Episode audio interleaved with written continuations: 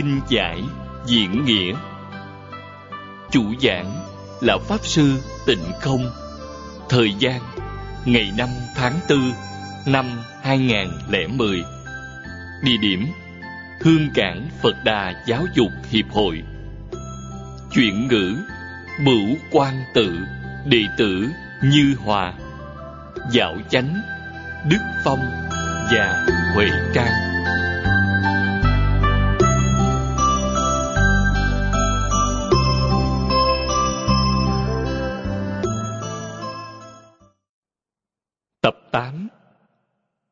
Chư vị Pháp Sư, Chư vị Đồng học, Xin ngồi xuống Xin xem dòng thứ tư trong trang bảy của bổn kinh. Chúng ta xem từ chỗ chí ư khế cơ, tắc cánh thị bổn kinh chi độc thắng. Nghĩa là còn về khế cơ thì càng là chỗ thù thắng độc đáo của kinh này. Xem từ chỗ này, Kinh Trung chi trì danh pháp môn, phổ bị tam căn, tề thâu phàm thánh, thượng thượng căn giả, chánh hảo toàn thể thừa đương, hạ hạ căn giả, diệt khả y chi đắc độ. Nghĩa là Pháp môn trì danh trong kinh này thích hợp khắp ba căn, thâu trọn phàm thánh, bậc thượng thượng căn xuất hợp để gánh giác toàn thể. Kẻ hạ hạ căn cũng có thể nương theo kinh này mà đắc độ. Lần trước, chúng ta học tập đến chỗ này. Tiếp theo đó là Thượng tắc văn thù phổ hiền, pháp thân đại sĩ, diệt quân phát nguyện cầu sanh. Nghĩa là, trên thì như văn thù phổ hiền, pháp thân đại sĩ cũng đều phát nguyện cầu sanh. Đến phần sau, chúng ta sẽ thấy cụ niệm tổ dẫn kinh văn của kinh hoa nghiêm để làm chứng cho nhận định trên đây.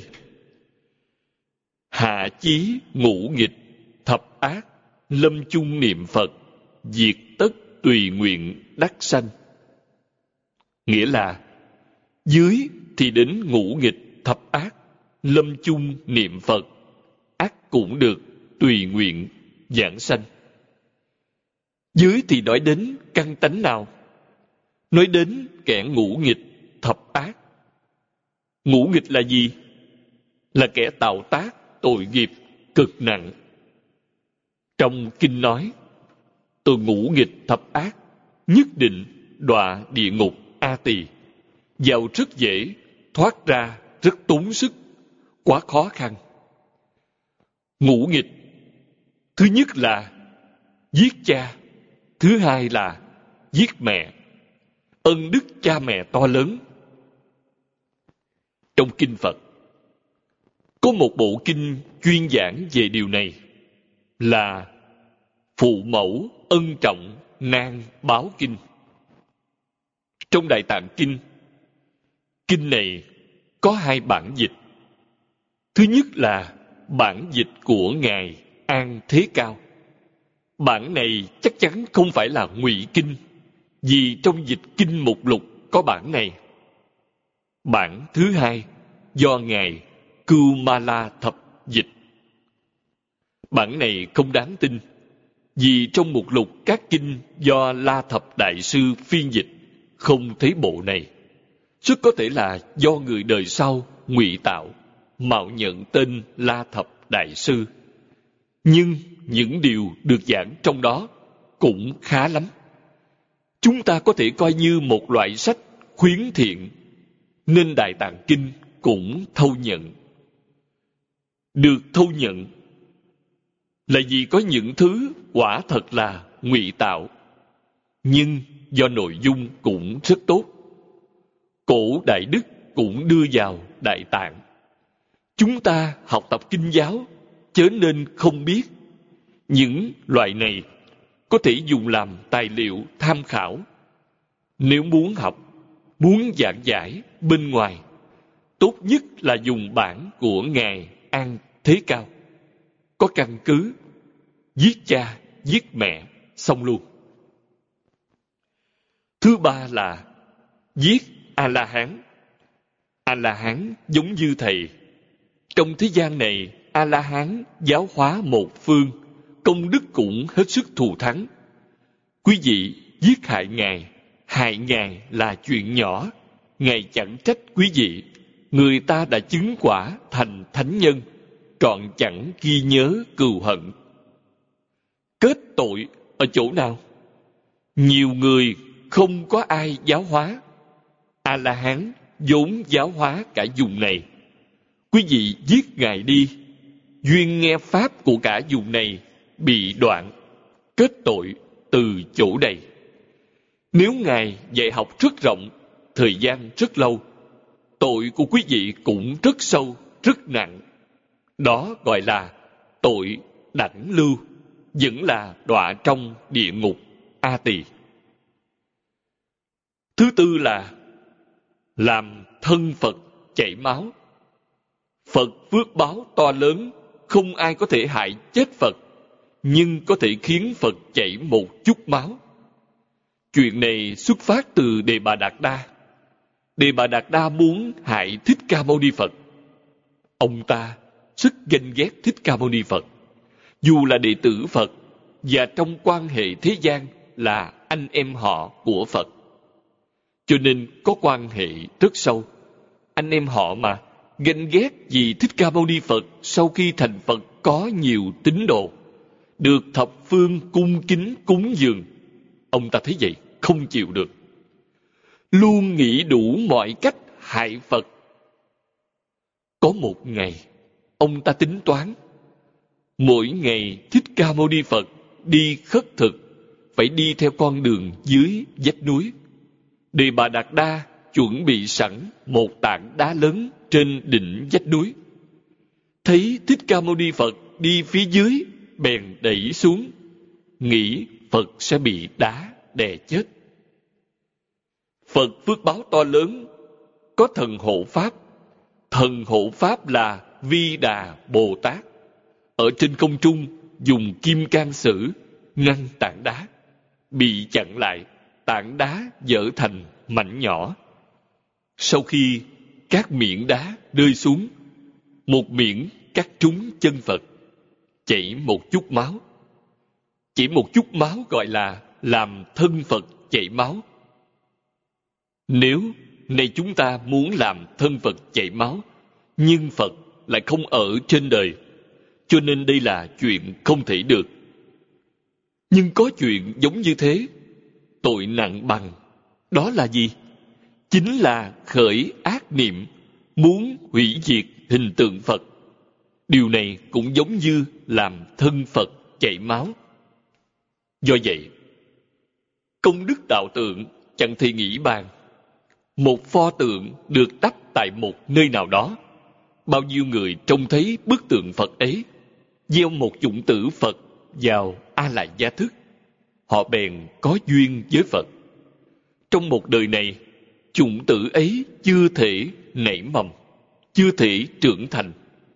Chẳng sao cả.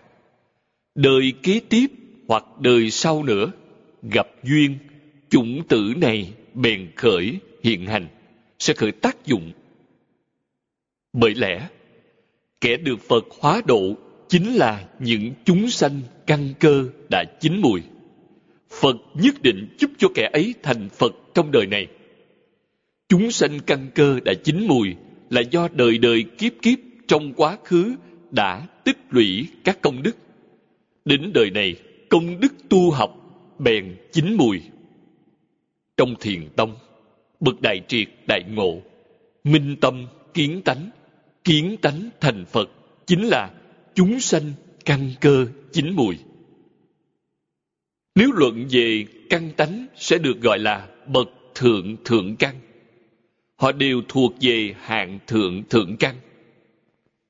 Trong giáo hạ, bậc được gọi là đại khai viên giải thực sự triệt ngộ sẽ có cảnh giới giống như bậc minh tâm kiến tánh trong thiền tông.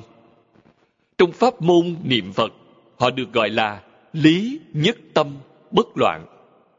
Quý vị thấy danh xưng khác nhau. Tịnh tông là lý nhất tâm bất loạn. Giáo hạ là đại khai viên giải. Tông môn là đại triệt đại ngộ, nhưng đều là minh tâm kiến tánh quý vị phải biết, mục tiêu chung cực, nghĩa là cuối cùng rốt ráo của niệm phật vẫn là minh tâm kiến tánh. Cho nên đức phật mới nói, như kinh kim cang đã chép, pháp môn bình đẳng chẳng có cao thấp. Vì sao bình đẳng? Đạt tới mục tiêu giống như là minh tâm kiến tánh minh tâm kiến tánh trong niệm phật là lý nhất tâm bất loạn. Chứ sự nhất tâm bất loạn vẫn chưa đạt đến minh tâm kiến tánh. Trong mười pháp giới, tứ thánh pháp giới là sự nhất tâm bất loạn. Công phu ấy coi như khá lắm. Vượt thoát lục đạo luân hồi. Nếu chưa thoát khỏi lục đạo luân hồi công phu niệm phật ấy là công phu thành phiến. Công phu thành phiến cũng có chính phẩm. Vì trong cõi trời từ tứ dương thiên cho đến phi tưởng, phi phi tưởng xứ thiên là 28 tầng, mỗi tầng khác nhau. Đây là kiến thức phật học thông thường. Chúng ta phải biết, trong sự nhất tâm bất loạn có tứ thánh pháp giới trong tiểu thừa là tứ quả, tứ hướng, nhưng trong tứ thánh pháp giới, trên a la hán còn có bích chi phật, còn có bồ tát, còn có phật. Thảy đều thuộc về sự nhất tâm bất loạn. Nếu chứng đắc lý nhất tâm bất loạn, sẽ vượt thoát, không còn thuộc trong mười pháp giới, đã thành phật, đạt đến nhất chân pháp giới sanh vào cõi thật báo trang nghiêm. Đây là chúng sanh hữu duyên với phật. Sự thù thắng trong tình độ tông. Nói thật ra, vô cùng thù thắng. Vì sao? Tình độ tông chẳng đoạn một phẩm phiền não. Đoạn phiền não đúng là chẳng dễ dàng. Đoạn được một phẩm phiền não sẽ là thánh nhân, chẳng phải là phàm nhân. Quý vị, đoạn được một phẩm kiến tư phiền não, sẽ chứng đắc quả tu đà hoàng trong tiểu thừa. Còn trong đại thừa, nói theo kinh hoa nghiêm, sẽ là địa vị sơ tính trong thập tính. Tuy địa vị chẳng cao, mới là bậc thánh nhân nhỏ tí. Điều này giống như một trường học trong phật giáo. Học lớp một tiểu học quý vị đã bước vào trường. Sơ tính vị bồ tát là học sinh lớp một tiểu học. Thật sự là đệ tử phật. Công phu đoạn phiền não, bình đẳng và giống như tu đà hoàng. Cho nên vị ấy thật sự là tiểu thánh, chưa rời khỏi lục đạo. Tuy chưa rời khỏi lục đạo vị ấy chắc chắn chẳng đọa trong tam ác đạo. Do vậy chứng đắc gì? Vì bất thoái trong ba món bất thoái. Vĩnh viễn chẳng đọa làm phàm phu, chẳng ở trong ác đạo.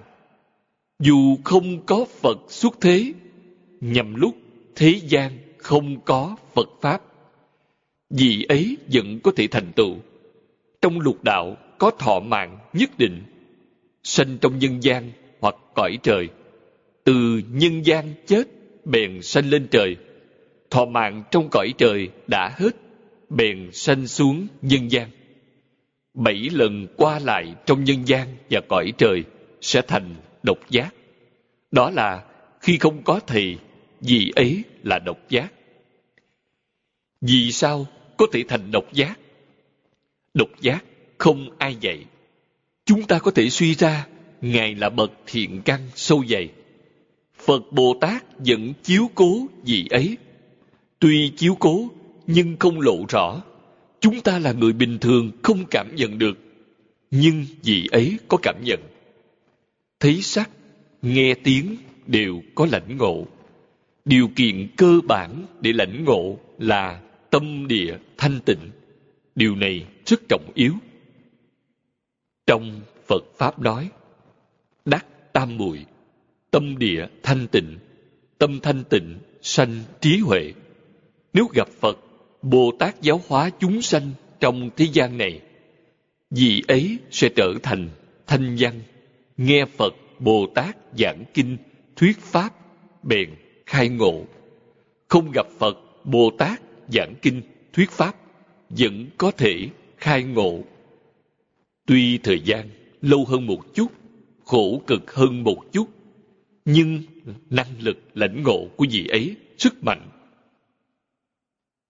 Nếu chúng ta hỏi vị tiểu thánh như vậy, nếu xét theo điều kiện trong hiện tại là thập tính vị đại thừa của phật, để được vào lớp một tiểu học, phải có đủ những điều kiện nào? Kinh điển thuộc giáo pháp đại thừa thường nói, quý vị phải đoạn hết năm thứ kiến hoặc đối với kiến tư phiền não, kiến là gì? Chúng ta gọi nó là cách nhìn. Có năm cách nhìn sai lầm to lớn. Quý vị, hãy bỏ sạch mới là đúng. Trên nữa là tư hoặc tức là tư tưởng sai lầm hay cách nghĩ sai lầm. Cách nghĩ sai lầm là gì? Tham sân si mạng nghi. Quý vị phải biết, trong tự tánh không có những thứ ấy, những thứ ấy chẳng thật. Trong tự tánh không có, nhưng nay quý vị đang có. Hiện tại, do quý vị có những thứ này, bèn có lục đạo luân hồi, sai lầm nơi tư tưởng. Sai lầm nơi kiến giải. Thứ nhất là thân kiến. Chấp trước thân là ta. Ta ở đâu? Nhất định là ở đâu? Đây là ta. Phiền phức to. Quý vị vĩnh viễn chẳng thể thoát khỏi lục đạo. Chúng ta học phật. Học đã lâu năm như thế. Tuy chưa khế nhập cảnh giới, nhưng đức phật đã giảng quá nhiều chúng ta cũng nghe và hiểu rõ. Biết thân chẳng phải là ta. Thân là gì? Thân là ngã sở, tức là cái mà ta có. Quần áo ta mặc trên người do ta sở hữu, nhưng y phục của ta chẳng phải là ta. Chư vị phải biết, cái mà ta sở hữu sẽ có sanh diệt, nhưng ngã bất sanh bất diệt thân thể có thể bất sanh bất diệt hay không? Chẳng thể. Thân có sanh diệt, nhưng ngã không có sanh diệt. Các triết gia ngoại quốc cũng rất thông minh. Họ nói, ngã là gì? Họ không nói tới thân. Họ nói, tôi tư duy nên tôi tồn tại. Cao minh hơn người bình thường một chút. Ta có thể suy nghĩ, cái có thể suy nghĩ là ta cái thân xác thịt này chẳng thể suy nghĩ. Nó là vật chất. Cũng có nghĩa là, họ nói, trong thân thể này, phần tinh thần là ta. Vật chất có sanh diệt, tinh thần chẳng sanh diệt. Quan điểm này cao hơn cách nhìn của người bình thường một chút. Phương đông chúng ta thường gọi tinh thần là linh hồn linh hồn là ta chấp trước điều này. Tuy chúng ta chấp trước điều này, nhưng linh hồn tuy bất diệt, nó vẫn bỏ thân trong lục đạo để đầu thai. Chuyện này là thật, tuyệt đối chẳng phải giả. Hiện thời, được coi như có chứng cứ khoa học rõ ràng là trong thuật thôi miên của phương tây. Rất nhiều người đã xem báo cáo. Bác sĩ ngụy tư của hoa kỳ thật ra Theo các đồng học bên Mỹ đã bảo tôi, có rất nhiều người cao minh hơn ông ta, nhưng họ chưa in sách. Sau khi sách của ông Ngụy Tư ra đời, đã được dịch thành hơn 30 thứ tiếng khác nhau, lưu thông trên cả thế giới. Ông ta rất nổi danh, đương nhiên cũng kể như là rất khá. Ông ta là một người rất thành công trong lĩnh vực thôi miên. Mấy bữa gần đây, hình như ông ta đang ở Úc. Các đồng học bên Úc cho biết ông ta đang ở Úc. Tôi vốn muốn mời ông ta đến báo cáo, nhưng ông ta cũng hết sức bận rộn. Các nơi đều mời ông ta. Qua thôi miên, biết con người có đời quá khứ. Quá khứ không chỉ là một đời. Có người được thôi miên đã nói ra mười mấy đời, hai mươi mấy đời. Tôi đọc báo cáo của ông Ngụy Tư là có một người gần như là nhớ mấy chục đời. Tính ngược lại gần như là hơn bốn ngàn năm trước. Nhằm thời thượng cổ, bọn họ không có nhà ở, sống trong hang hốc, sống trong thời đại như thế đó. Đó là linh hồn chuyện thế. Lục đạo là thật, chẳng giả. Tại cổ Ấn Độ, trong thời Thích Ca Mâu Ni Phật, Ấn Độ là đất nước tôn giáo. Các tín đồ tôn giáo đều có công phu thiền định. Trong giới học thuật đều biết tu thiền định. Trong thiền định có thể đột phá chiều không gian. Cũng có nghĩa là trong lục đạo mà họ có thể đột phá chiều không gian. Như tứ thiền bát định, có thể thấy được phi tưởng phi phi tưởng thiên. Phía dưới có thể thấy địa ngục A tỳ. Chuyện này chẳng giả, ai đắc định đều có thể thấy. Quý vị hỏi những người đắc định, thưa hỏi về trạng huống địa ngục và thiên đường mà họ đã thấy. Họ sẽ nói cho quý vị nghe. Mọi người đều nói như nhau, chẳng giả. Họ chẳng dùng dụng cụ khoa học mà dùng công phu thiền định để đột phá chiều không gian. Hiện thời, khoa học biết, quả thật có các chiều không gian tồn tại, nhưng vẫn không biết dùng phương pháp nào để đột phá, chưa tìm ra phương pháp. Tại cổ Ấn Độ, những vị đại đức trong giới tôn giáo, học thuật từ mấy ngàn năm trước. Nếu nói theo Ấn Độ giáo, các trưởng lão Ấn Độ giáo bảo tôi họ đã có lịch sử lâu tới một vạn năm. Nhưng hiện thời, giới học thuật trên thế giới thừa nhận lịch sử nhân loại là 8.500 năm, sớm hơn Phật giáo 5.000 năm. Các trường lão Ấn Độ giáo tự nói lịch sử lâu đến một vạn năm. Tôi tin tưởng họ không chú trọng ghi chép lịch sử, mà là đời đời truyền cho nhau. Đột phá chiều không gian là chuyện khác hẳn. Cảnh giới hoàn toàn khác nhau, nhưng đều không thoát khỏi lục đạo luân hồi. Nói thật ra, đối với linh hồn, tôi nghĩ thánh nhân Trung Quốc cũng biết chuyện này. Biết nhưng không nói. Vì sao không nói? Chẳng phải là cảnh giới của quần chúng thế tục. Không nói tốt hơn.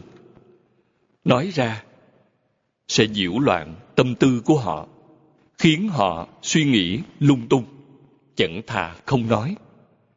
Đại chúng chưa đạt đến trình độ mà. Vì thế, phu tử giảng về nhân đạo và thiên đạo, rất ít nói tới quỷ thần. Đi là nói cơ cảm bất đồng cho nên phương pháp giáo học khác hẳn khi lục tổ Huệ Năng Đại Sư khai ngộ đã nói Ngã là gì? Tự tánh là ngã. Đây là nói theo Phật Pháp. Tự tánh là ngã. Nếu nói theo thế tục, sẽ không thể gọi là linh hồn, mà gọi là linh tánh. Hồn chẳng linh. Nếu hồn là linh, quý vị đến đầu thai trong thế gian nhất định có thể chọn gia đình đại phú, đại quý, cuộc sống thoải mái hơn. Nếu quý vị đến đầu thai trong nhà bần cùng, chẳng phải là lầm lạc hay sao? Mê, chẳng ngộ, bất giác. Vì thế, phu tử nói rất hay. Trong kinh dịch, Ngài đã giảng trong phần hệ từ truyện. Du hồn vi biến, tinh khí vi vật. Hai câu này nói rất hay. Quỷ hồn có tốc độ rất nhanh, dao động không ngừng. Chẳng thể ở yên, dao động với tốc độ rất nhanh. Đúng là du hồn. Thuyết này rất có lý. Trong Phật Pháp, nói đến mê hồn. Nó đã mê rồi, mê mà chẳng giác, không biết đó là chính mình. Nói thật ra, thần hồn, mê hồn hay du hồn chính là A lại gia thức. Như trong nhà Phật đã nói, A lại gia thức là mê, hệ giác sẽ không gọi là A lại gia thức mà gọi là tự tánh, gọi là pháp tánh. Cùng một chuyện nhưng do mê hay ngộ mà có danh hiệu khác nhau. Phạm phu chúng ta và Phật có cùng một tánh. Một tự tánh, một linh tánh, chẳng có mảy may sai biệt nào. Qua bộ vọng tận hoàng nguyên quán của hiền thủ quốc sư, chúng ta đã biết thông tin này. Lão nhân gia đã giảng rất tỉ mỉ, giảng vô cùng tinh vi tuyệt diệu. Sau khi chúng ta học xong, tuy chẳng chứng ngộ, nhưng có giải ngộ. Chúng ta hiểu rõ chân tướng sự thật này. Chắc chắn Phật, Bồ Tát, Tổ sư chẳng lừa gạt chúng ta. Chúng ta phải có lòng tin, kiên định. Chúng ta học Phật chẳng có gì khác chính là nhằm tìm lại diện mục của chính mình. Vì thế, đề mục bài luận văn của Ngài Hiền Thủ Quốc Sư là Vọng Tận Hoàng Nguyên. Hoàng Nguyên là tìm lại, kiếm lại cái ngã thật sự. Thân là giả ngã, ngỡ thân là ngã. Quý vị đã sai mất rồi, về trật nhà rồi. Vì thế, trước hết, phải giác ngộ thân chẳng phải là ngã. Thân là ngã sở hữu, tức là cái mà ta có. Thật sự hiểu rõ chân tướng sự thật này, đã thật sự thấu hiểu. Quý vị có sợ chết nữa không?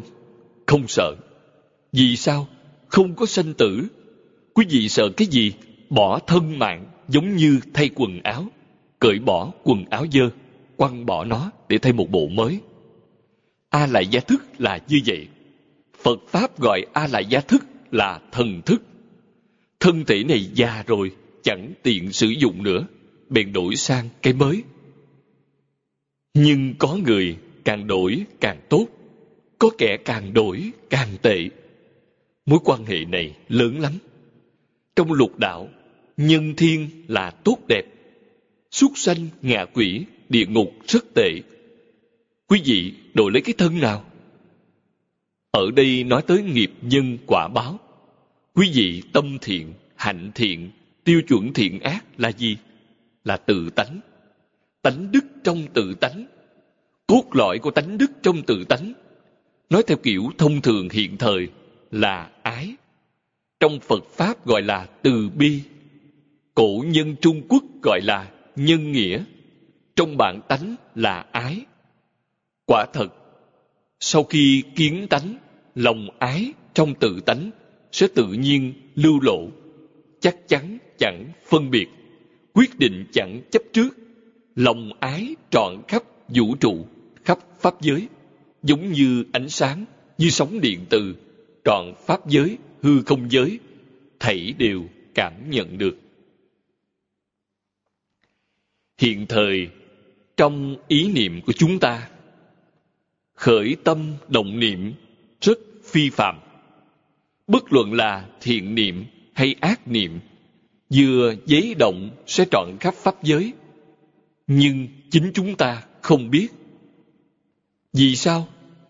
Sách Hoàng Nguyên Quán bảo chúng ta, bất luận là hiện tượng vật chất hay hiện tượng tinh thần, các vật chất cũng có hiện tượng dao động. Bất luận vật chất nào cũng đều có hiện tượng dao động. Do vậy, các khoa học gia hiện thời bảo vũ trụ trong tình trạng dao động. Trên thực tế, điều gì cũng không có. Vật chất do dao động mà hình thành, tinh thần cũng do dao động mà hình thành. Nếu không có dao động, tinh thần và vật chất cũng chẳng tồn tại. Cách nói này cũng rất gần với cách phật pháp giảng về căn nguyên của dạng vật trong vũ trụ. Trong kinh phật có nói, nhất niệm bất giác, nhi hữu vô minh. Nghĩa là, từ nhất niệm bất giác mà sanh khởi dạng vật. Nhất niệm là dao động. Thế nhưng khoa học gia không giảng nhất niệm rõ ràng còn kinh phật giảng rõ ràng. Chúng ta xem cuộc đối thoại giữa phật và di Lặc bồ tát trong bồ tát sử thai kinh.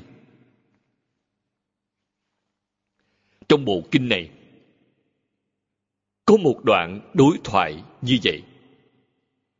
Đức phật hỏi di Lặc bồ tát, tâm hữu sở niệm, nghĩa là phàm phu chúng ta phàm phu trong lục đạo.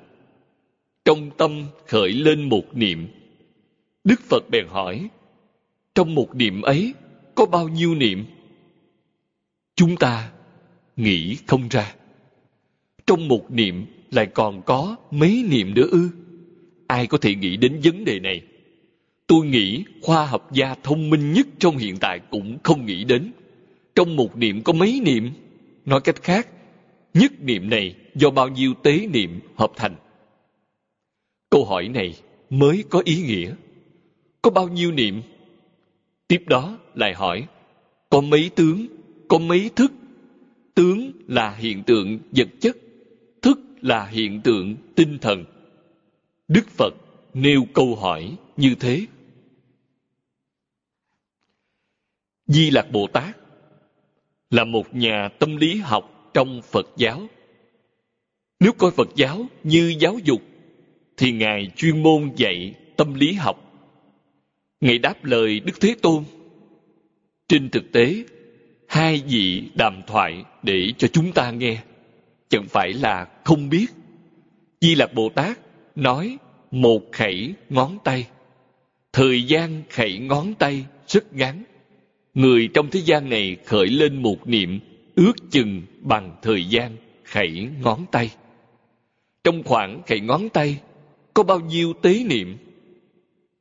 32 ức trăm ngàn niệm.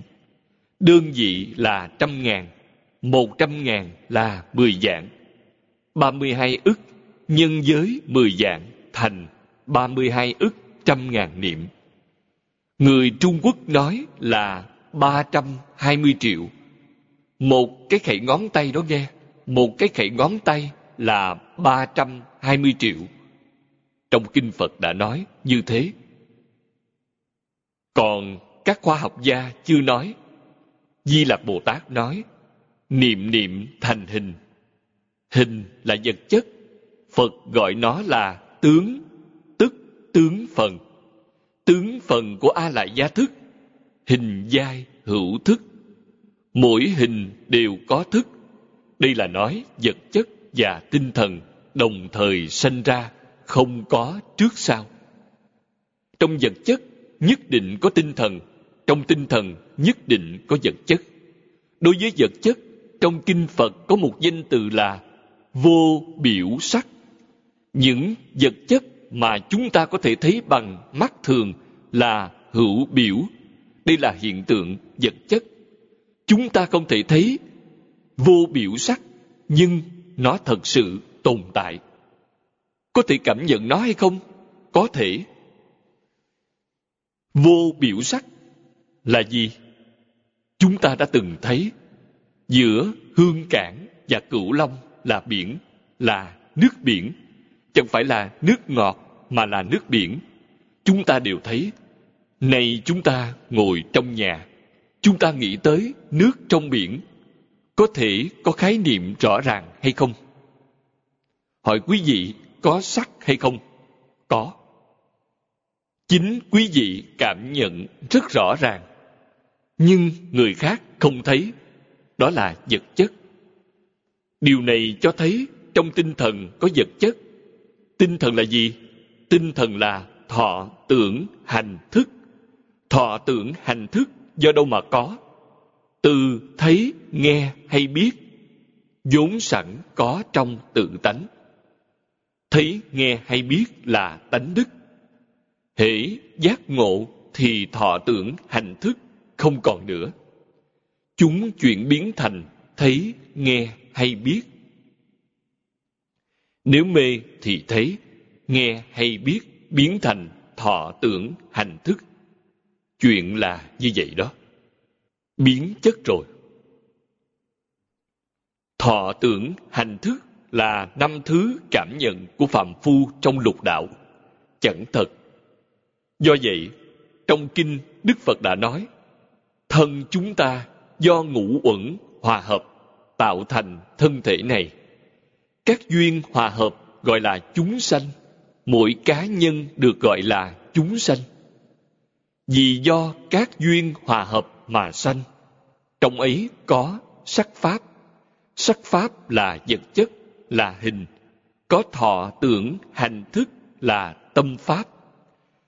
Thọ là năm thức đầu, nhãn thức, nhị thức, tỷ thức, thiệt thức, thân thức. Tưởng là thức thứ sáu, tức là ý thức. Hành là thức thứ bảy. Mạt na còn gọi là ý căn. Thức cuối cùng là a lại gia, đó là hiện tượng tinh thần. Vì thế, chúng ta nói duy vật hay duy tâm đều trật. Tâm và vật có cùng một nguồn, là một chuyện quyết định chẳng tách rời. Chúng ta là động vật có thọ tưởng hành thức rất rõ ràng.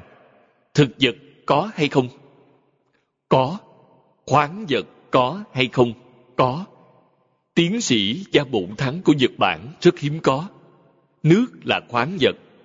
Ông ta quan sát nước cẩn thận, nhận thấy nước có thể thấy, nghe, hiểu ý nghĩ của con người. Nó có thể thấy, nghe hay biết. Đó là khoáng vật có thấy, nghe hay biết. Tôi bảo ông ta, không riêng mình nước có thấy, nghe hay biết, tất cả khoáng vật đều có thấy, nghe hay biết. Hiện thời, ông chỉ thấy được sắc của nó, thấy được sắc tướng, nhưng nó còn có thanh, hương, vị, ba thứ này, ông vẫn chưa phát hiện được. Ông hãy gắng tiếp tục nỗ lực. Trong bất luận vật chất nào cũng có hương. Ông có thể ngửi được. Nó có vị, có âm thanh. Nay ông chỉ thấy được sắc tướng của nó. Từ ba ngàn năm trước, Đức Phật đã nói rõ như thế. Nay ông ta làm thí nghiệm mới thấy được một điều. Ông ta bội phục. vốn nghĩ Phật giáo là mê tín, không dám tiếp xúc. Này ông ta đã hiểu rõ, tin tưởng.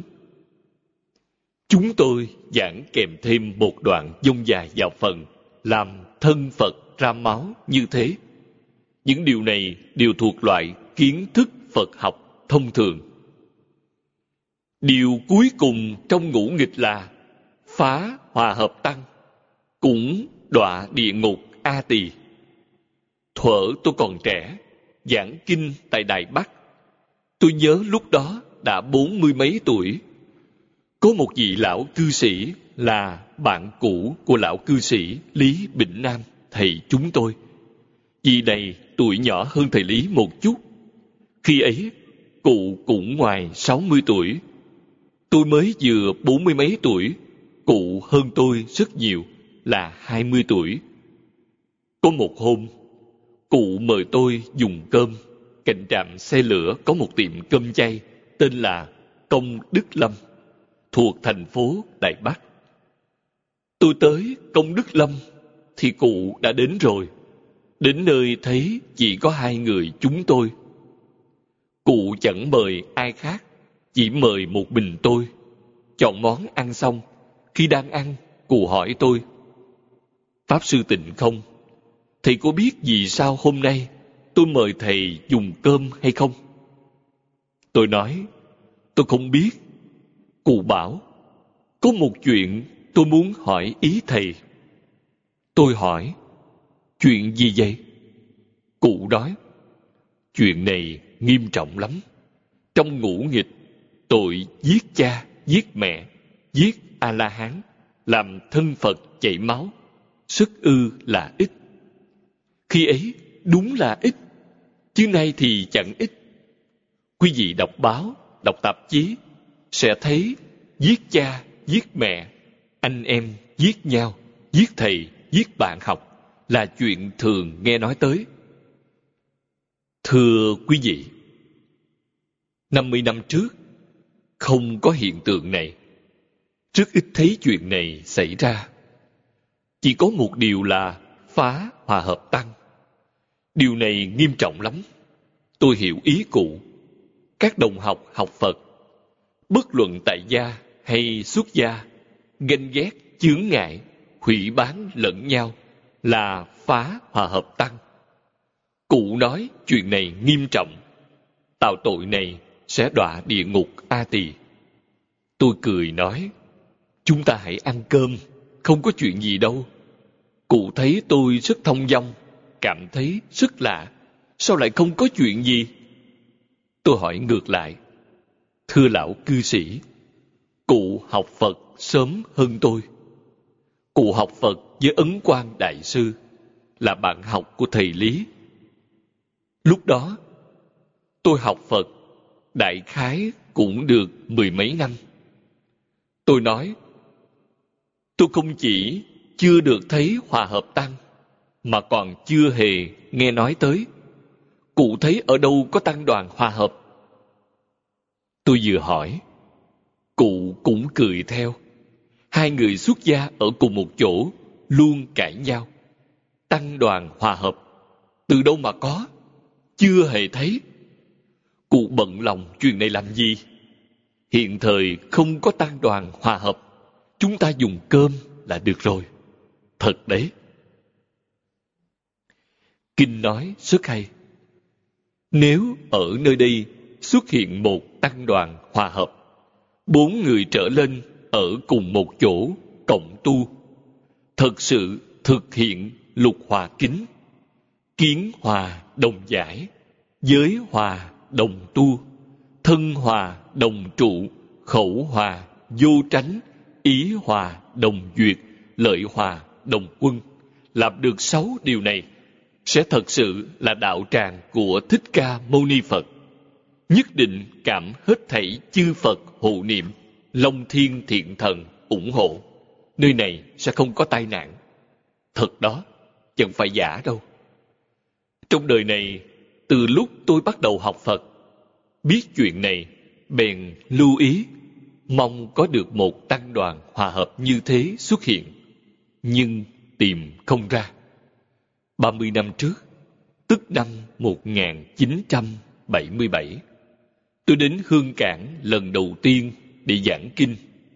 Bên Hương Cảng, các đại đức Pháp Sư không ít, từ các nơi trong đại lục, vân tập về cuộc đất ấy. Trong số đó, cũng có một Pháp Sư trẻ tuổi. Đại khái chừng bốn mươi mấy tuổi, tuổi tác chẳng chênh lệch với tôi cho lắm. Lớn hơn tôi mấy tuổi là Pháp Sư Tẩy Trần. Ở Hương Cảng, mọi người đều biết Pháp Sư Giác Quan và Pháp Sư Tẩy Trần. Hai vị này là lãnh tụ của giới Phật giáo Hương Cảng. Sư Tỷ Trần là người Đông Bắc, Sư Giác Quan cũng là người Đông Bắc. Chúng tôi nói chuyện rất hợp ý. Đặc biệt là Pháp Sư Tỷ Trần. Tôi đã từng thỉnh cầu Sư vài lần. Tôi nói, Thầy có thể tìm năm người xuất gia hay không? Tôi sẽ tham gia. Tôi ghi danh. Thầy là người cầm đầu. Năm người chúng ta thi hành lục hòa kính chúng ta thành lập tăng đoàn này. Lần đầu tiên tôi đến Hương Cảng giảng kinh suốt bốn tháng, giảng kinh Lăng Nghiêm. Giảng xong đã hết thời gian lưu trú. Tôi trở về Đài Loan. Tôi nói, thầy hãy tiếp tục nỗ lực để chúng ta cùng làm. Sư cũng rất hoan hỷ, không làm thành công, chẳng dễ dàng, tìm không ra. Phải thực hiện lục hòa kính ra sao?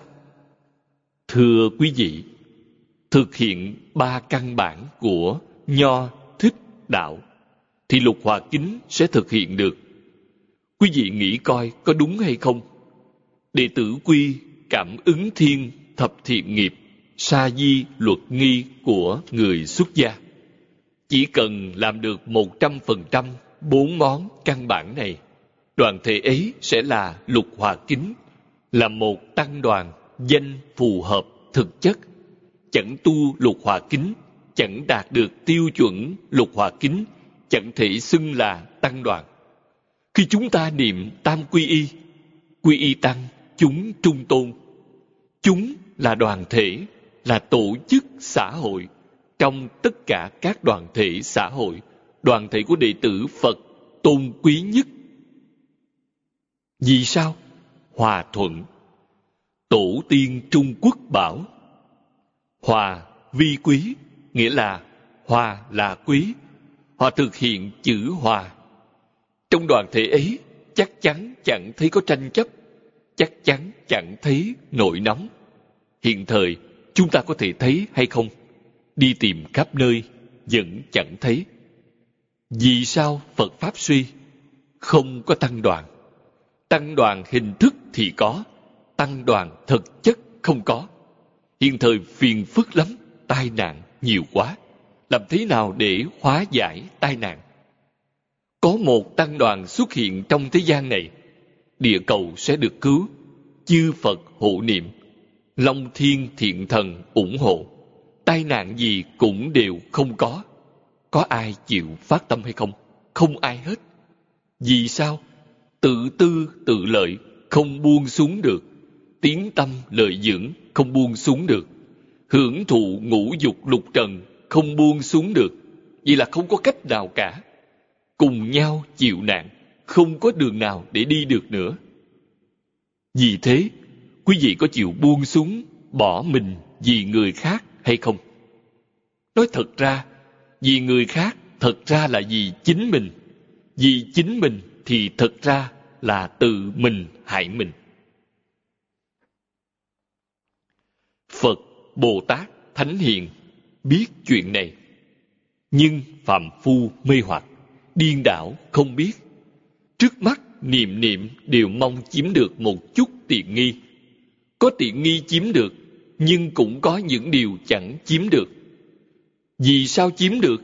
Do trong mạng có, nên quý vị mới chiếm được. Quý vị nói xem, có phải là oan uổng hay không? Trong mạng có, bèn đạt được. Trong mạng không có, dùng cách nào cũng đều chiếm không được. Cổ nhân Trung Quốc nói rất hay. Nhất sanh giai thị mạng, bán điểm bất do nhân. Nghĩa là cả đời đều do số mạng, chẳng có được nửa điểm do con người quyết định. Mạng do đâu mà có? Mạng là do quý vị tạo nghiệp trong đời trước. Trong đời quá khứ tạo thiện nghiệp. Quý vị đến thế giới này để hưởng phước. Trong mạng quý vị có phước báo ấy. Trong đời quá khứ tạo tác nghiệp bất thiện. Quý vị hứng chịu quả báo, chẳng do người khác ban cho. Tự làm, tự chịu. Nhất định phải hiểu đạo lý này. Quyết định chớ nên oán trời hờn người. Quán trời hơn người là tội lại chồng thêm tội. Đây là chân tướng sự thật. Trước khi chúng ta chưa học Phật, chưa tiếp xúc Phật Pháp thì không biết. Sau khi tiếp xúc Phật Pháp, vui thích học tập, càng ngày càng hiểu rõ, càng ngày càng minh bạch. Tai họa vì sao mà có? Hạnh phúc vì sao mà có? Rõ ràng, rành rẽ, đoạn ác tu thiện, sám trừ nghiệp chướng, tích công, lũy đức, hạnh phúc sẽ đưa đến. Hạnh phúc thật sự là gì? Phước báo thế gian là giả, chẳng thật, giống như hoa đàm thoáng hiện. Phước báo cõi trời cũng chẳng thật. Tuy thời gian dài hơn dân gian một chút, nhưng vẫn là hữu hạn. Nay chúng ta biết, với thân phận của chúng ta, với trình độ của chúng ta, giảng sanh Tây Phương cực lạc thế giới là đệ nhất phước, đệ nhất đức. Có thể hay không? Thật sự có thể. Nếu đã xác định một phương hướng, một mục tiêu như vậy, quý vị sẽ dám buông xuống, buông tự tư tự lợi xuống, buông tiếng tâm lợi dưỡng xuống, buông ngũ dục lục trần xuống, buông tham sân si mạng xuống. Tăng đoàn hòa hợp sẽ xuất hiện chẳng khó. Cổ nhân có thể làm được, nhưng người thời nay không làm được. Vì sao cổ nhân có thể làm được? Giác ngộ sẽ làm được. Vì sao người thời nay không làm được? Chẳng giác ngộ bị tiếng tâm, lợi dưỡng, dụ dỗ, mê hoặc, đọa lạc trong ấy, không thể tự dẹp trừ. Cho nên làm không được. Làm không được là do chưa giác ngộ, hệ giác ngộ bèn làm được.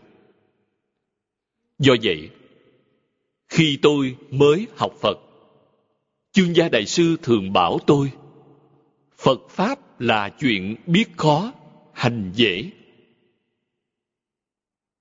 Đúng vậy, hành thức dễ, mê hay ngộ đúng là trong một niệm, chẳng khó. Nhưng biết chuyển mê thành ngộ, khó lắm.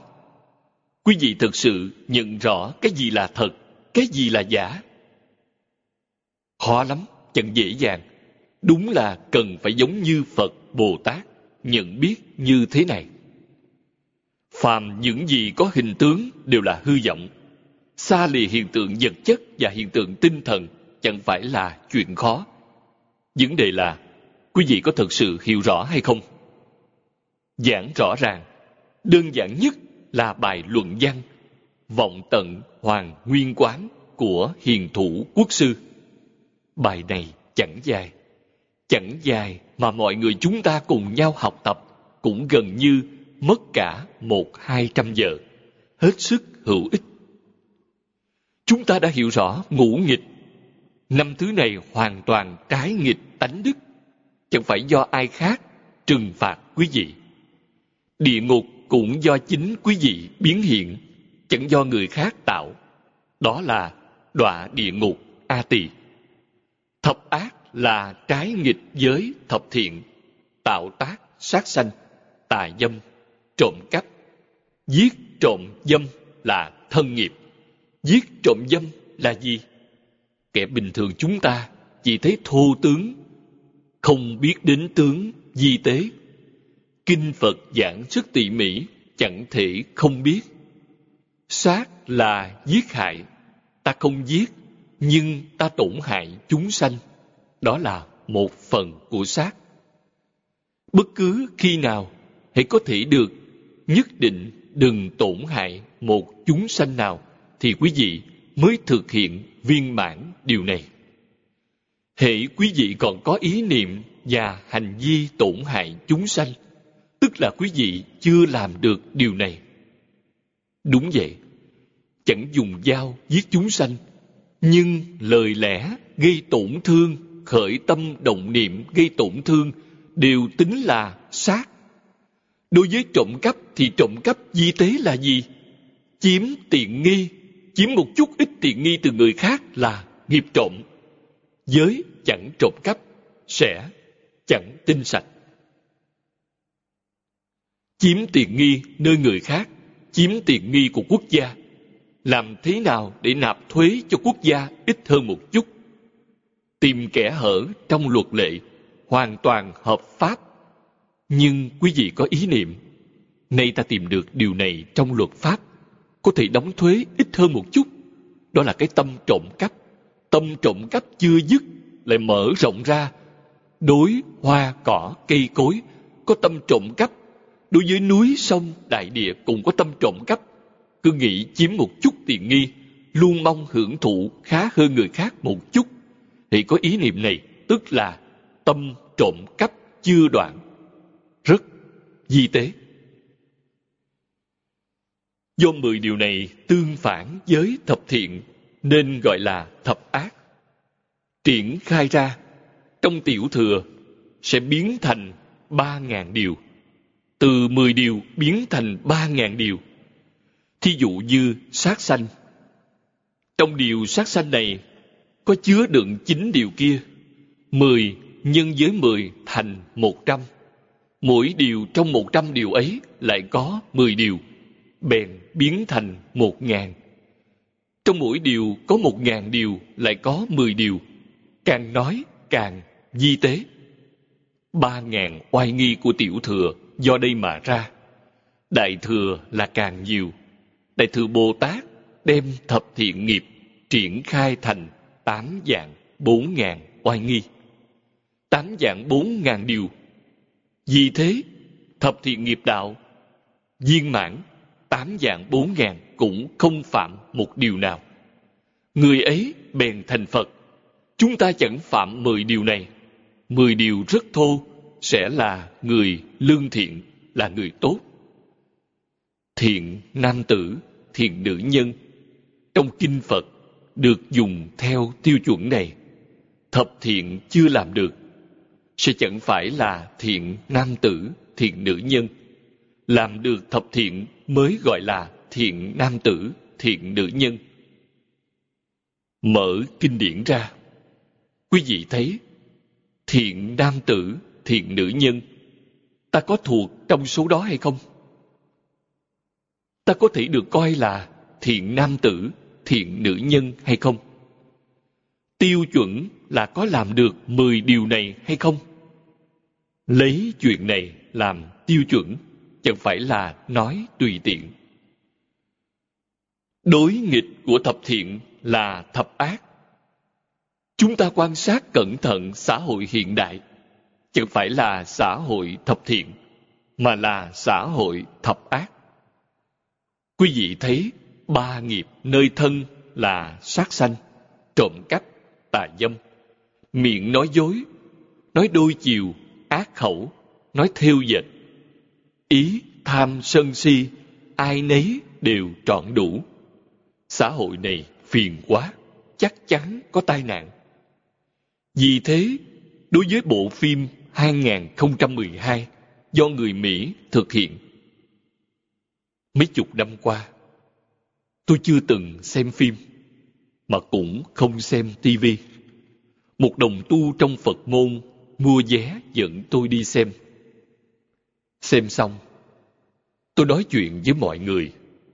Mới biết phim này được cùng lúc chiếu trên toàn cầu. Đây là chuyện lớn, chẳng phải là chuyện nhỏ. Đây là cõi trời cảnh cáo chúng ta. Nếu chúng ta vẫn tiếp tục tạo ngũ nghịch thập ác, tai nạn sẽ diễn ra giống như trong phim. Vì thế, có rất nhiều người hỏi tôi về cách nhìn này. Tôi nói, chúng tôi nhìn từ nhân quả. Hiện thời, cư dân trên địa cầu nghĩ gì, nói gì, làm gì. Quý vị triển khai tiêu chuẩn thập thiện để xét, liền biết toàn bộ là thập ác. Chẳng có một điều thiện nào. Tai nạn là thật, chẳng giả chút nào. Có thể cứu giãn tai nạn hay không? Câu trả lời là khẳng định. Chỉ cần cư dân trên địa cầu hồi tâm chuyển ý. Ta hiểu rõ rồi. Ta biết làm như vậy thì sau này quả địa cầu sẽ chẳng còn nữa. Tất cả tai nạn sẽ đều xuất hiện. Trong Kinh Lăng Nghiêm, Đức Phật bảo chúng ta tâm tham, cảm, thủy tai. Trong tương lai, nước biển dâng lên nhấn chìm toàn bộ lục địa là do tâm tham cảm ứng. Cái gì cũng đều tham ngay cả học phật cũng tham. Học phật còn phải đốt một nén hương đấy là tâm tham. Phật bảo chúng ta buông xuống tâm tham chẳng phải là thay đổi đối tượng tham, phải diệt trừ tâm tham. Phải hiểu đạo lý này. Sân khuể cảm ứng hỏa tai. Hiện thời, nhiệt độ địa cầu tăng lên. Chuyện này thuộc về sân khuể. Do vậy, chính chúng ta phải có cảnh giác cao độ. Gặp chuyện chẳng vừa ý trong tâm cảm thấy khó chịu, phẫn hận. Chính là quý vị đã thêm dầu vào lửa, khiến cho nhiệt độ địa cầu tăng cao hơn. Quý vị có trách nhiệm. Ngu si cảm phong tai, ngạo mạn cảm động đất. Các tai nạn đều có nhân, khởi tâm động niệm, ngôn ngữ, tạo tác, cảm dời những tai nạn ấy vì thế, đức phật dạy chúng ta một câu về bí quyết tiêu tai miễn nạn. Đó chính là cần tu giới định huệ, tức diệt tham sân si. Nghĩa là siêng tu giới định huệ, dứt diệt tham sân si, tai nạn sẽ bị hóa giải. Chúng ta yêu cầu mọi người trên toàn thế giới thực hiện bí quyết trên đây sẽ là chuyện không thể xảy ra được, làm không được. Chúng ta chỉ có thể yêu cầu phật môn đệ tử, người học phật chúng ta, có chung một vị thầy là thích ca mâu ni phật. Chúng ta đều là đệ tử của thích ca mâu ni phật. Hãy nên tiếp nhận lời giáo huấn của thích ca mâu ni phật. Nghiêm túc tu hành, đoạn ác tu thiện sám hối, sửa lỗi nếu đệ tử phật trên toàn thế giới đều có thể làm như vậy, có cứu được quả địa cầu này hay không? Có chứ, cứu được. Trên thế giới này, tôi nghe rất nhiều người bảo tôi, so với các tôn giáo trên toàn thế giới, suốt cuộc phật giáo vẫn kể như có tín đồ rất đông. Ước tính chừng bảy ức người. Số người trên cả thế giới hiện thời là 67 ức người. Tính ra Phật giáo là một phần bảy. Con số này rất đáng kể. Giữa bảy người có một người quay đầu, sáu người kia sẽ được hưởng lây. Trong kinh, đức phật đã giảng rất rõ ràng, chúng sanh tạo nghiệp, có cộng nghiệp và biệt nghiệp đối với các đệ tử chúng ta, điều này là một sự cổ vũ hết sức to lớn. Trong cộng nghiệp có biệt nghiệp. Phải nhớ câu này. Cộng nghiệp bất thiện, chúng ta chuyên tu thiện nghiệp. Do vậy, đòi hỏi chính mình phải nghiêm túc thi hành viên mãn ba món căn bản. Người xuất gia còn phải thực hiện sa di luật nghi. Người xuất gia có ba món căn bản ấy, kể ra cũng khá lắm. Nhưng thiếu sa di luật nghi thì không được. Vì sao? Có lỗi với phật, bồ tát. Nếu quý vị xuất gia thì phải thật sự thực hiện. Không xuất gia thì còn được. Tu tốt đẹp, thập thiện nghiệp đạo là được rồi. Phật cũng thừa nhận quý vị là đệ tử phật. Trên thực tế trọn đủ ba món căn bản thì mới có thể trọn đủ điều kiện học phật. Trong tịnh nghiệp tam phước đã nói rõ ràng, quý vị mới có thể tiếp nhận tam quy ngũ giới. Bởi lẽ, tam quy ngũ giới chẳng phải là vô điều kiện. Phải có điều kiện nào mới có thể tiếp nhận tam quy ngũ giới? Thiện nam tử, thiện nữ nhân mới có thể tiếp nhận phép rửa tội này. Thiện nam tử, thiện nữ nhân, ắt phải làm được điều đầu tiên trong tịnh nghiệp tam phước. Hiếu dưỡng phụ mẫu, phụng sự sư trưởng, từ tâm chẳng giết, tu thập thiện nghiệp. Bốn câu này, thi hành, hiếu thân tôn sư, nghĩa là hiếu thảo cha mẹ tôn trọng thầy bằng đệ tử quy bởi lẽ làm được đệ tử quy thì hiếu dưỡng phụ mẫu, phụng sự sư trưởng sẽ làm được. Thi hành thái thượng cảm ứng thiên thì từ tâm chẳng giết sẽ làm được. Cuối cùng là thập thiện nghiệp đạo thì mới có thể trở thành Phật môn đệ tử.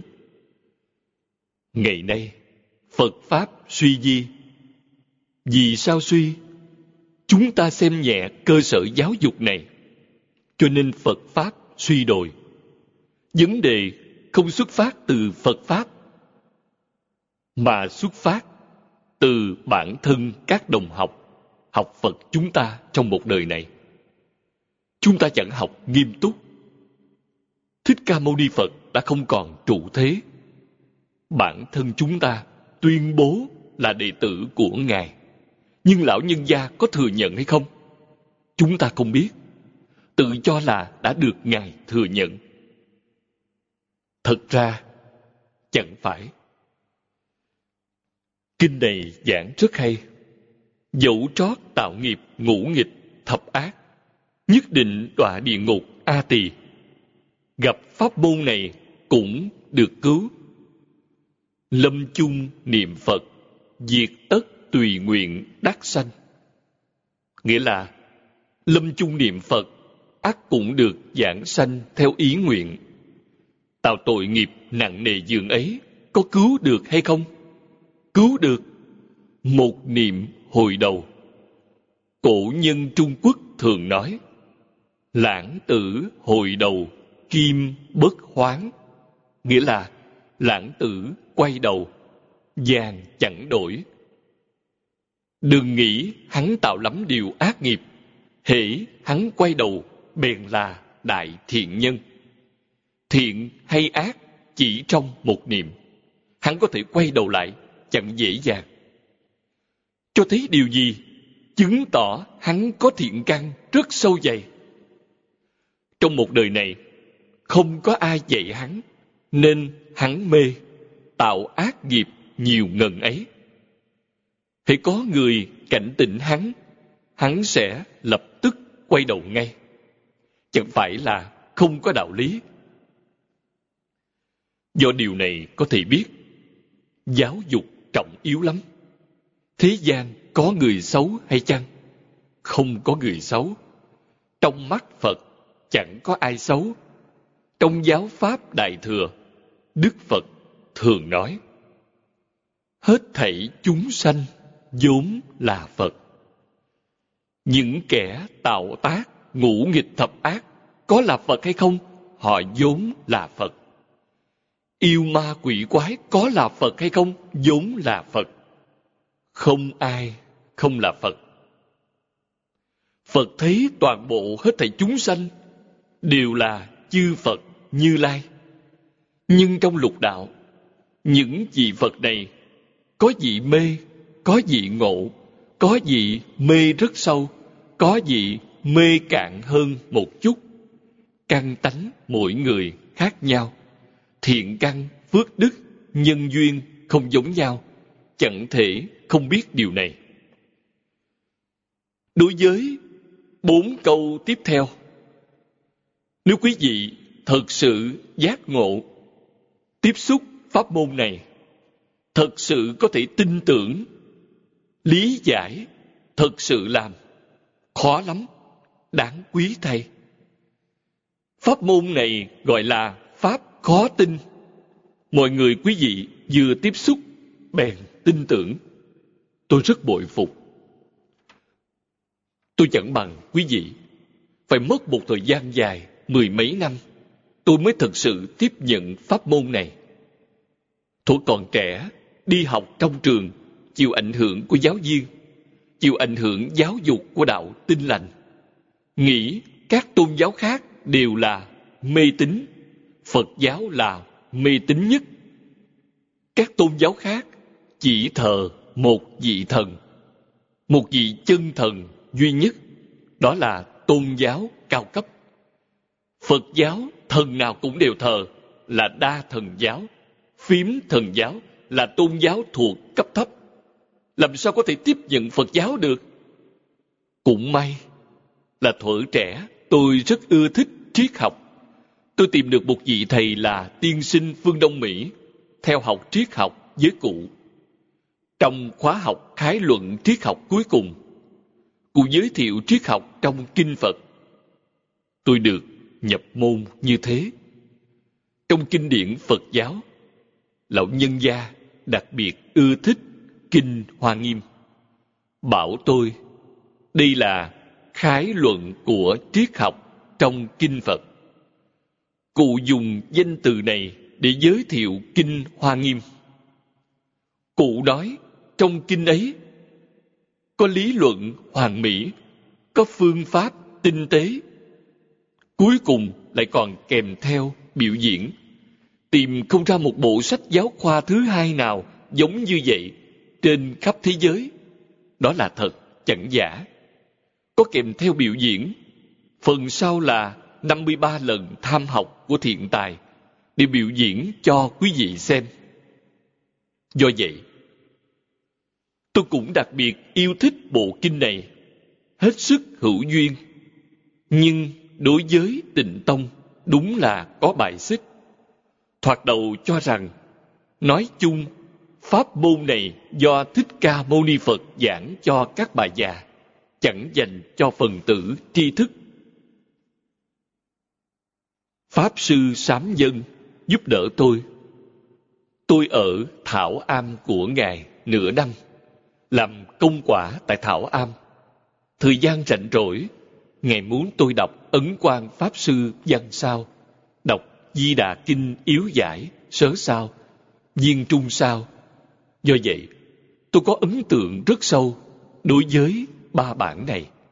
Cũng hết sức ưa thích, không phản đối tịnh độ tông, cũng rất tôn trọng, nhưng không muốn học. Có hứng thú rất sâu đối với kinh điển Đại Thừa. Thầy Lý khuyên tôi tu tịnh độ tôi theo cụ học giáo đương nhiên chẳng thể phản đối, nhưng chẳng phải là thật tâm học. Tu cho có lệ, thầy cũng nhìn thấy điều này. Khi nào mới thực sự nhận thức tình độ? Giảng kinh hoa nghiêm. Lúc ấy tôi ở đài loan. Tôi nhớ là năm tôi 26 tuổi, quen biết tiên sinh phương Đông Mỹ. Năm tôi 26 tuổi vẫn còn đi làm. 30 tuổi nghỉ việc, một lòng mong học Phật Pháp do chương gia đại sư chỉ dạy. Ngài khuyên tôi xuất gia, muốn tôi học theo Thích Ca Mâu Ni Phật. Tôi rất dân lời.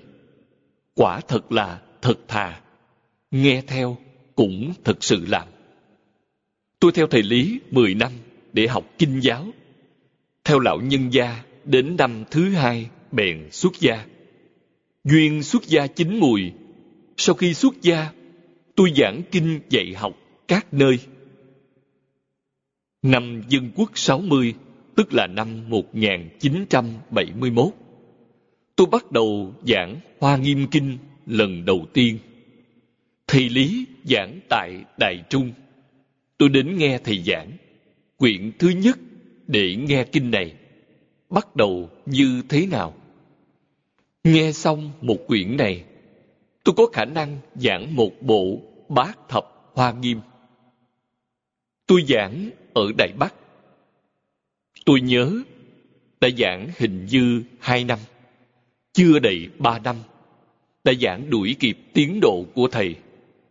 Vì cụ mỗi tuần chỉ giảng một giờ, cụ giảng kinh hai tiếng, nhưng có phiên dịch sang đại ngữ. Nên trên thực tế là mỗi tuần giảng một giờ. Khi ấy, mỗi tuần tôi giảng ba lần, mỗi lần là một tiếng rưỡi. Nên mỗi tuần giảng bốn giờ rưỡi, bằng với cụ giảng cả tháng. Vì thế, tôi đuổi kịp cụ rất nhanh tiến độ đuổi kịp cụ sau đó bèn vượt lên trước phải biết cũng mất 10 năm giảng kinh hoa nghiêm được phân nửa khi ấy là bát thập và tứ thập hoa nghiêm cùng giảng mỗi tuần tôi giảng bát thập hoa nghiêm hai ngày giảng tứ thập hoa nghiêm một ngày giảng được phân nửa. Có một hôm, đột nhiên nghĩ, văn thù phổ hiền, tu pháp môn gì? Thiên tài đồng tử, học pháp môn gì? Kinh Hoa Nghiêm giảng được phân nửa, còn có nửa sao? Lật phần sau ra xem. Lật xem tới phần sau. Tứ quyển 39 trong bản Tứ Thập Hoa Nghiêm. Thấy Văn Thù và Phổ Hiền Bồ Tát thảy đều phát nguyện cầu sanh tịnh độ. Điều này khiến tôi hết sức chấn động. Hơn nữa, thấy không riêng gì Văn Thù Phổ Hiền tự mình phát nguyện cầu sanh tịnh độ, mà còn xuất lãnh 41 địa vị Pháp thân đại sĩ trong hội Hoa Nghiêm sang thế giới cực lạc gặp A-di-đà Phật. Ngạc nhiên quá! Hai vị đại Bồ Tát này trợ thủ của tỳ lô giá na Phật.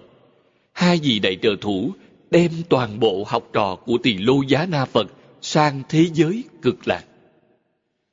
Tỳ lô giá na Phật chẳng tức giận ư, đem toàn bộ học trò của ta đi.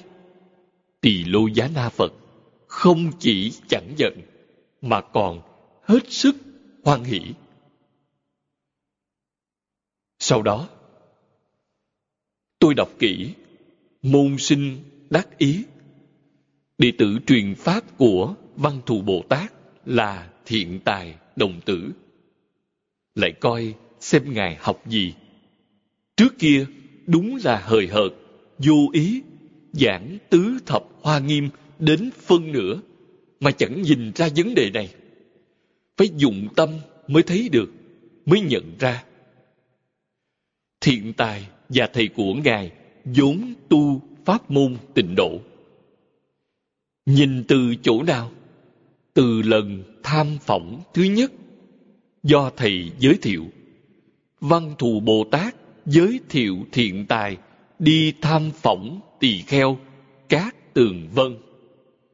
Tỳ kheo các tường vân tu ban châu tam muội.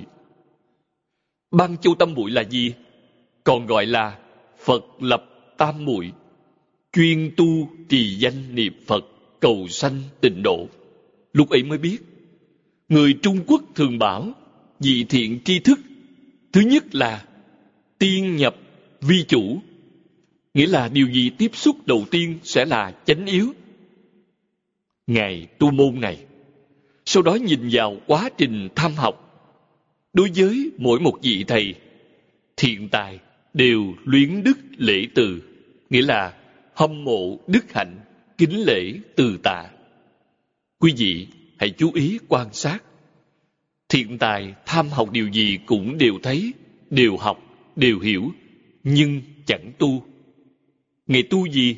Niệm Phật. Nhìn đến cuối cùng, mười đại nguyện dương của Phổ Hiền Bồ Tát dẫn về cực lạc. Một vị đầu, một vị cuối đều tu tịnh độ. Chẳng phải là rõ rệt sao? Ngài môn nào cũng học, môn nào cũng hiểu, nhưng chính Ngài chuyên dốc công sức nơi pháp môn niệm Phật. Từ chỗ này, tôi mới tiếp nhận tịnh độ. Thật sự hiểu rõ ràng, minh bạch. Thầy khuyên tôi, tôi chẳng có lòng tin sâu xa như thế. Lại từ Hoa Nghiêm, từ Pháp Hoa, từ Lăng Nghiêm tổng kết, tôi mới biết cái hay của tịnh độ tịnh độ thù thắng thật không dễ dàng tôi thấy quý vị chỉ vừa nghe bèn tiếp nhận tôi rất bội phục sao tôi lại khó khăn như thế mất mười mấy năm mới thực sự tiếp nhận pháp này.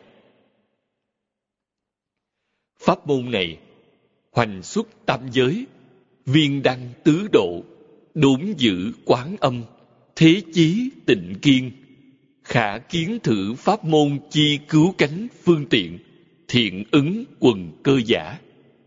Nghĩa là, vượt khỏi tam giới theo chiều ngang, lên trọn vẹn bốn cõi nhanh chóng cùng quán âm thế chí sánh vai đủ thấy pháp môn này là phương tiện rốt ráo đến tột cùng khéo thích ứng mọi căn cơ đây là nói thật chẳng giả hoành xuất còn gọi là hoành siêu vì tám dạng bốn ngàn pháp môn đều là tiến lên từng bậc. Đó là thụ xuất, nghĩa là thoát tam giới theo chiều dọc. Chẳng phải là hoành xuất, vượt thoát tam giới theo chiều ngang. Kinh Hoa Nghiêm chẳng phải là một ví dụ rất hay sao? Quý vị thấy địa vị thập tính, trên thập tính là thập trụ, tinh thập trụ là thập hạnh, thập hồi hướng, thập địa, đẳng giác, diệu giác. Giống như chúng ta đi học, tiểu học, trung học, đại học, nghiên cứu sinh, đó gọi là thụ xuất. Pháp môn tịnh tông không cần. Ngay từ nhân đạo bèn dược ngang ra, không cần phiền phức như thế. Từng bước một như vậy thì đến bao giờ quý vị mới có thể thoát ra, dược ngang ra sang thế giới cực lạc. A Di Đà Phật tiếp dẫn quý vị. Sau khi đến bên ấy, bèn lên trọn bốn cõi. Đây là điều đặc biệt. Thích Ca Mâu Ni Phật có bốn cõi tịnh độ hay không? Có. Nhưng theo chiều dọc, không phải là viên đăng. Quý vị phải trèo từng bước một. Lục đạo là cõi phàm thánh đồng cư, tứ thánh pháp giới là cõi phương tiện, thế giới hoa tạng là nhất chân pháp giới, là cõi thật báo trang nghiêm của tỳ lô giá na Phật.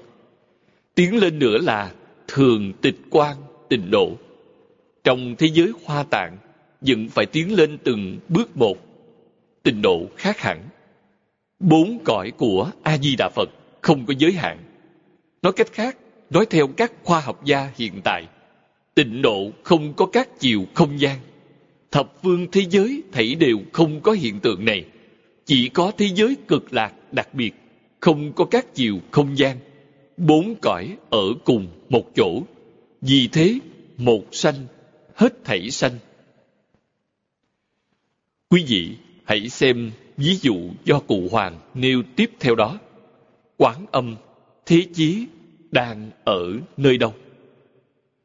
Các ngài ở trong cõi thật báo trang nghiêm. Nay chúng ta niệm Phật giảng sanh là sanh vào cõi phàm thánh đồng cư. Trong thế giới này, cõi phàm thánh đồng cư không thấy cõi phương tiện hữu dư, có giới hạn, có chướng ngại. Chúng ta sanh trong nhân đạo của lục đạo, chẳng thể thấy thiên đạo. Cõi trời có 28 tầng. Tầng dưới không thể thấy tầng trên, nhưng tầng trên có thể trông thấy tầng dưới. Nhưng cái hay của thế giới cực lạc là do so với điều gì? Thập phương thế giới chư Phật Như Lai dạy học đều là từ tiểu học, trung học đến đại học, đều theo cách như vậy. Hơn nữa, lớp 1 và lớp 2 tiểu học, mỗi lớp có phòng học riêng, chẳng ở cùng một chỗ.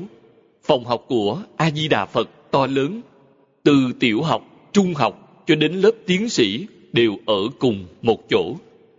Lên lớp trong cùng một phòng học, tình hình là như vậy đó. Thấy đều ở cùng một chỗ, điều này rất đặc thù. Do vậy, nói sanh về một là sanh về hết thảy Chúng ta là hạ hạ phẩm giảng sanh vào cõi phàm thánh đồng cư.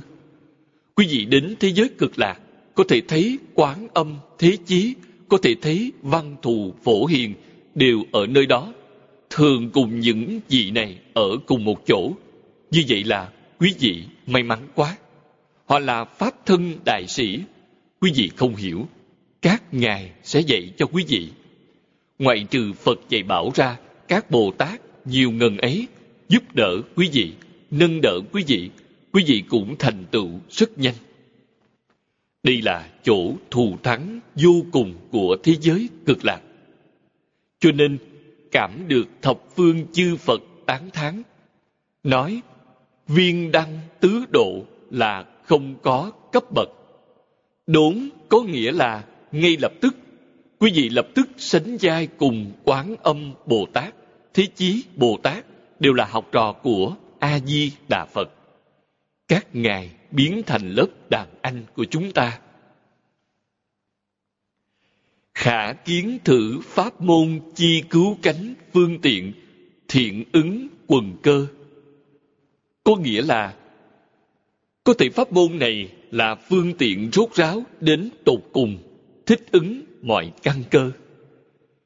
Căn tánh nào gặp pháp môn này thảy đều đắc độ. Vấn đề là quý vị có tin hay không? Quý vị nghe có hiểu hay không? Thật sự tin tưởng, nghe chẳng hiểu cũng không sao.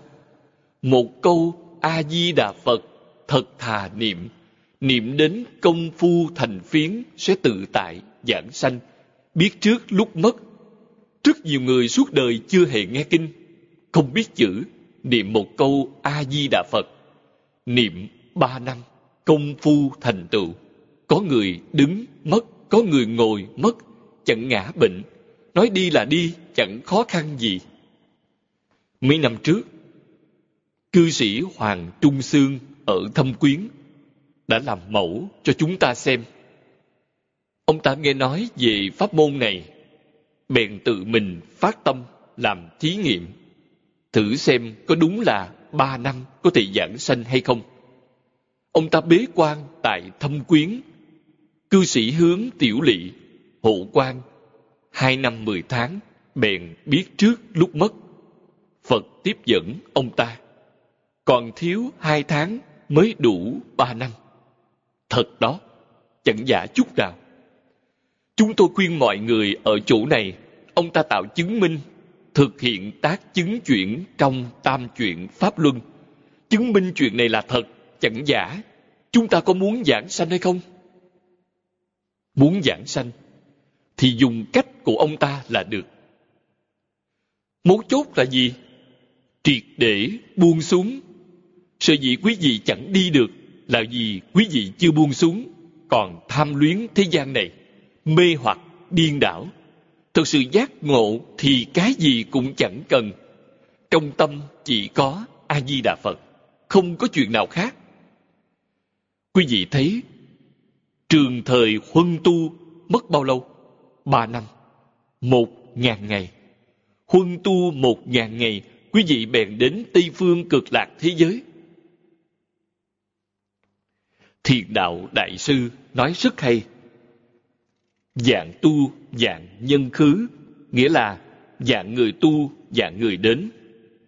Pháp môn này chẳng sót một ai, tu hành mà bị bỏ sót, nguyên nhân do chính quý vị. Chính quý vị phải chịu trách nhiệm, không thể trách A-di-đà Phật, không thể trách Kinh Vô Lượng Thọ, không thể trách ai hết. Chỉ trách chính mình chẳng đúng pháp mỗi ngày nghe kinh mà chẳng hiểu thật đấy. Vì sao nghe không hiểu? Bột chột hời hợt. Quý vị hoài nghi pháp môn này.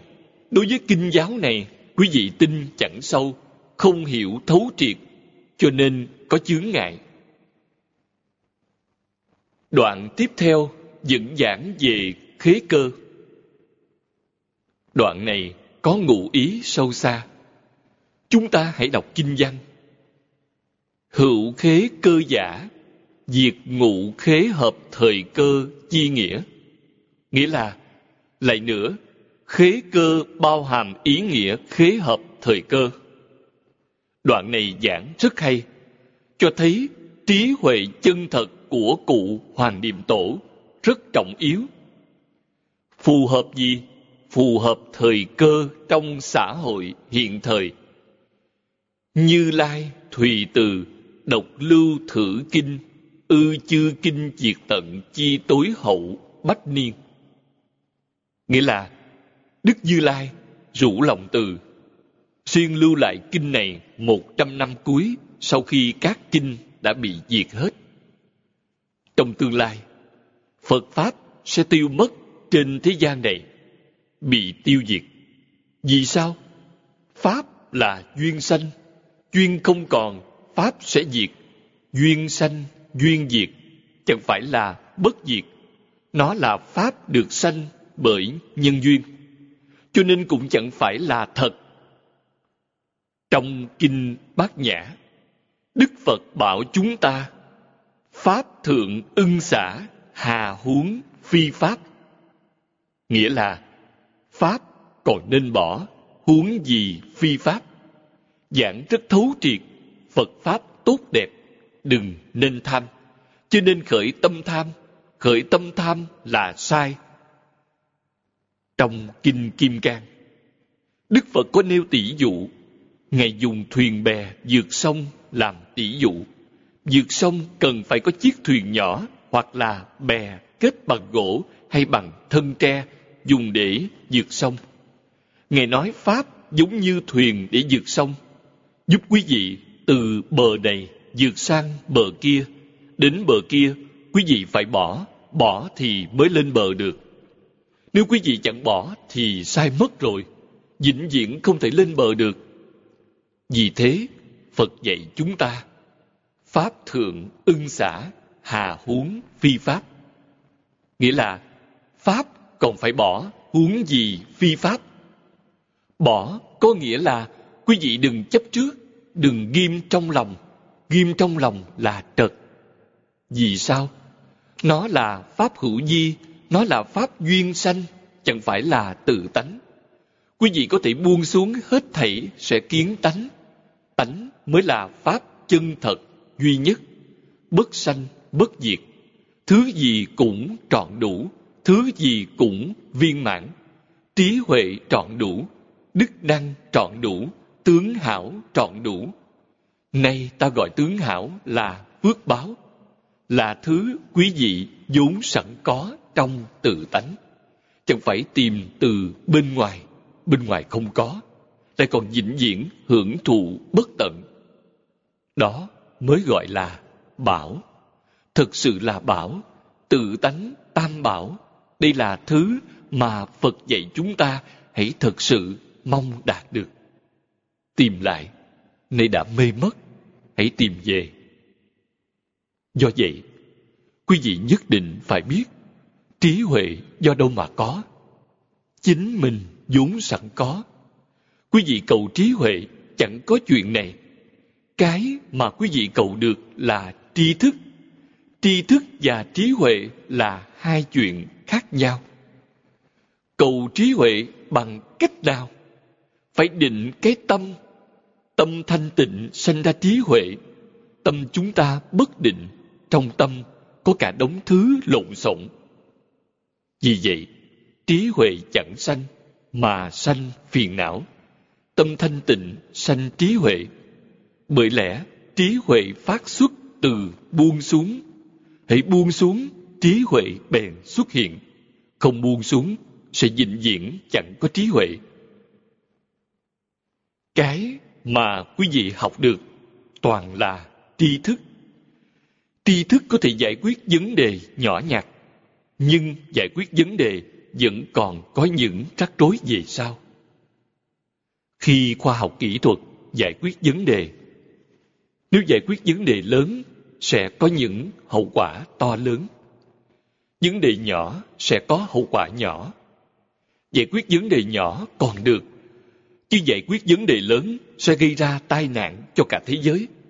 Cuối cùng là địa cầu có ngày diệt vong là do khoa học kỹ thuật gây ra. Người Trung Quốc thông minh Năm 1982 Tôi đến Mỹ lần đầu Lần thứ hai là năm 1983 Cư sĩ Trầm Gia Trinh mời tôi tới giảng kinh tại Nữ Ước. Đến Nữ Ước, có một bữa, ông ta mời tôi dùng cơm. Khách mời cũng rất nhiều. Có rất nhiều người Mỹ tại địa phương Tôi nghĩ họ đều là bạn thân của trầm lão cư sĩ. Có một người hỏi tôi, hiện thời người Tây Phương chúng tôi đối với người Hoa có cách nhìn khác với thuở xưa. Trong quá khứ, nói chung là coi thường người Hoa, nghĩ người Hoa thiếu văn hóa, là lũ người giả mang. Nay chúng tôi biết, trên cả thế giới nếu một chọi một, người Hoa là hạng nhất. Có trí huệ, rất có khả năng. Một chọi một, người Hoa là bậc nhất. Nhưng đem hai người so với hai người, người Do Thái bậc nhất. Đem so từng ba người một, người Nhật Bản bậc nhất. Cuối cùng hỏi tôi một câu, vì sao người Hoa các ông thiếu đoàn kết?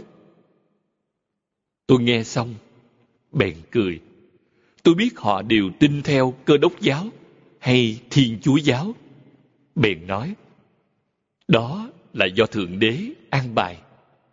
Ông ta rất kinh ngạc. Lẽ nào là do Thượng Đế an bài? Tôi nói, nếu người Hoa đoàn kết, quý vị còn có cơm ăn nữa hay không? Mọi người đều cười xòa. Thật ra, ông ta chê cười chúng ta chẳng đoàn kết. Họ biết người Hoa thật sự thông minh, nhưng thiếu đoàn kết. Vẫn còn may, họ còn có cơm ăn. Gặp chuyện như thế, ở Mỹ tôi gặp chuyện như vậy rất nhiều. Hiện tại, do khoa học kỹ thuật đổi mới mỗi ngày đã phá hoại sinh thái của địa cầu đến mức nghiêm trọng. Nên trên địa cầu có lắm tai nạn như thế, chẳng phải là không có nguyên nhân mà do con người gây ra. Chúng ta nhất định phải hiểu, nếu tiếp tục phá hoại như vậy, tôi ước đoán tối đa 10 năm nữa sẽ tận thế. Hiện thời, các nơi bị tai nạn. Đó là gì? Đó là điềm báo trước đại tai nạn. Chúng ta đã thấy, mà nếu chẳng nghiêm túc nỗ lực, chắc chắn sẽ không thể tránh khỏi tai nạn này. Do vậy, chúng ta chẳng thể không biết, không thể chẳng sốt sắng nỗ lực học Phật. Hóa giải tai nạn không có gì khác. Hãy khuyên lơn, hướng dẫn mọi người hồi tâm, chuyển ý, đoạn ác tu thiện, tích công lụy đức, hồng giải trừ tai nạn. Hôm nay, thời gian đã hết. Chúng ta học tập tới chỗ này. A Di Đà Phật.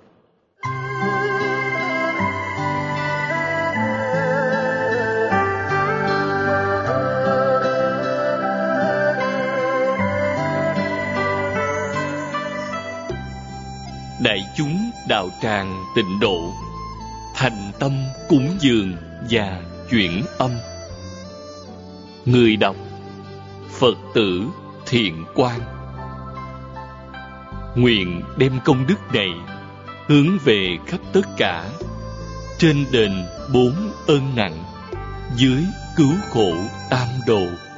Nếu có người nghe thấy, đều phát tâm bồ đề hết bột báo thân này, đều được vãng sanh tây phương cực lạc. Nam mô a di đà phật.